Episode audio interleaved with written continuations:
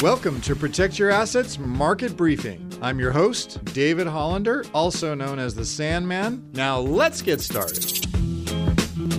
Now, the three key takeaways that I walked away from this week was that the U.S. economy is slowing, and this is evidenced by the GDP data, the Fed commentary, and the earnings results that we've seen. Second, the Fed may now start to hike rates at a much more gradual pace. And third, markets did a lot of work to the downside ahead of the slowing economic conditions and earnings data. And that's why this week it wasn't too bad when they raised rates 75 basis points. Now, let's talk a little bit about the GDP growth, because technically, like I've been saying for a while, and this is the first time it's actually been published, but technically I've been calling a recession, that we've been in a recession. I think I've been saying this for over a month now. And this was the first week I heard in any sort of press that technically the U.S. has hit a recession.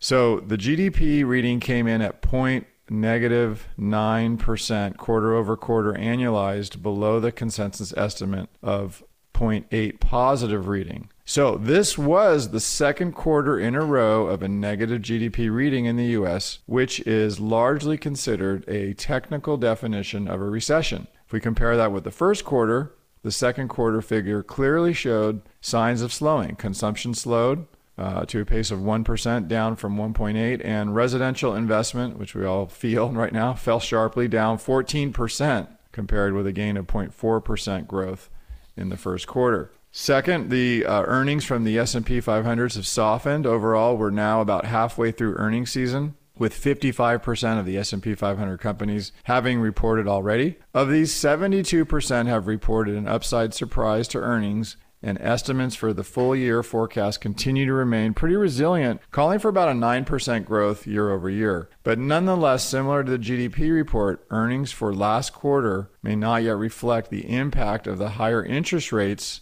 ahead by the Federal Reserve. So I expect forecasts to continue to be revised lower, especially for 2023, because we're already starting to see estimates for next year's earnings move lower, now down close to 8.4% year over year from just about 10% expected at the end of last quarter. So we're already starting to see that settling happening. So what does it mean for you and your money? Well, first of all, on the S&P 500, we got pretty close to the 4,100 price target I called last week. That just happened. So the resistance level right now is 4018.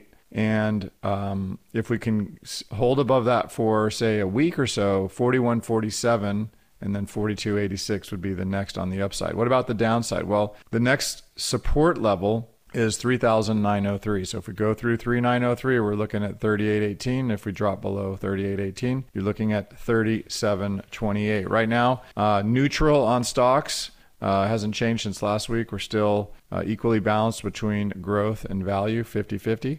And next week, we're going to be taking a look at the earnings release, the unemployment number, of course, on Thursday. That's going to be super important, as I was just talking about, because that's what the Fed is focused on. You can hear the Protect Your Assets Market Briefing on your favorite podcast app or as an Alexa Flash Briefing. Just search for Protect Your Assets Market Briefing. Links to subscribe free wherever you listen are at libertygroupllc.com/PYA briefing. The following program is paid for by Liberty Group, and the views and opinions of the host do not represent those of the station or its ownership. Investment advisory services are offered through Liberty Wealth Management, an SEC-registered investment advisor. Legal information provided on the air is not intended to be a substitute for callers hiring their own lawyers to advise them about personal legal matters. The information provided is general financial comment and cannot be relied upon for your specific financial situation. Investing involves risks, including the risk of loss of your investment. Please consult with a financial professional before investing. California Life Agent number 0B48569. You're listening to the Protect Your Assets Radio Network.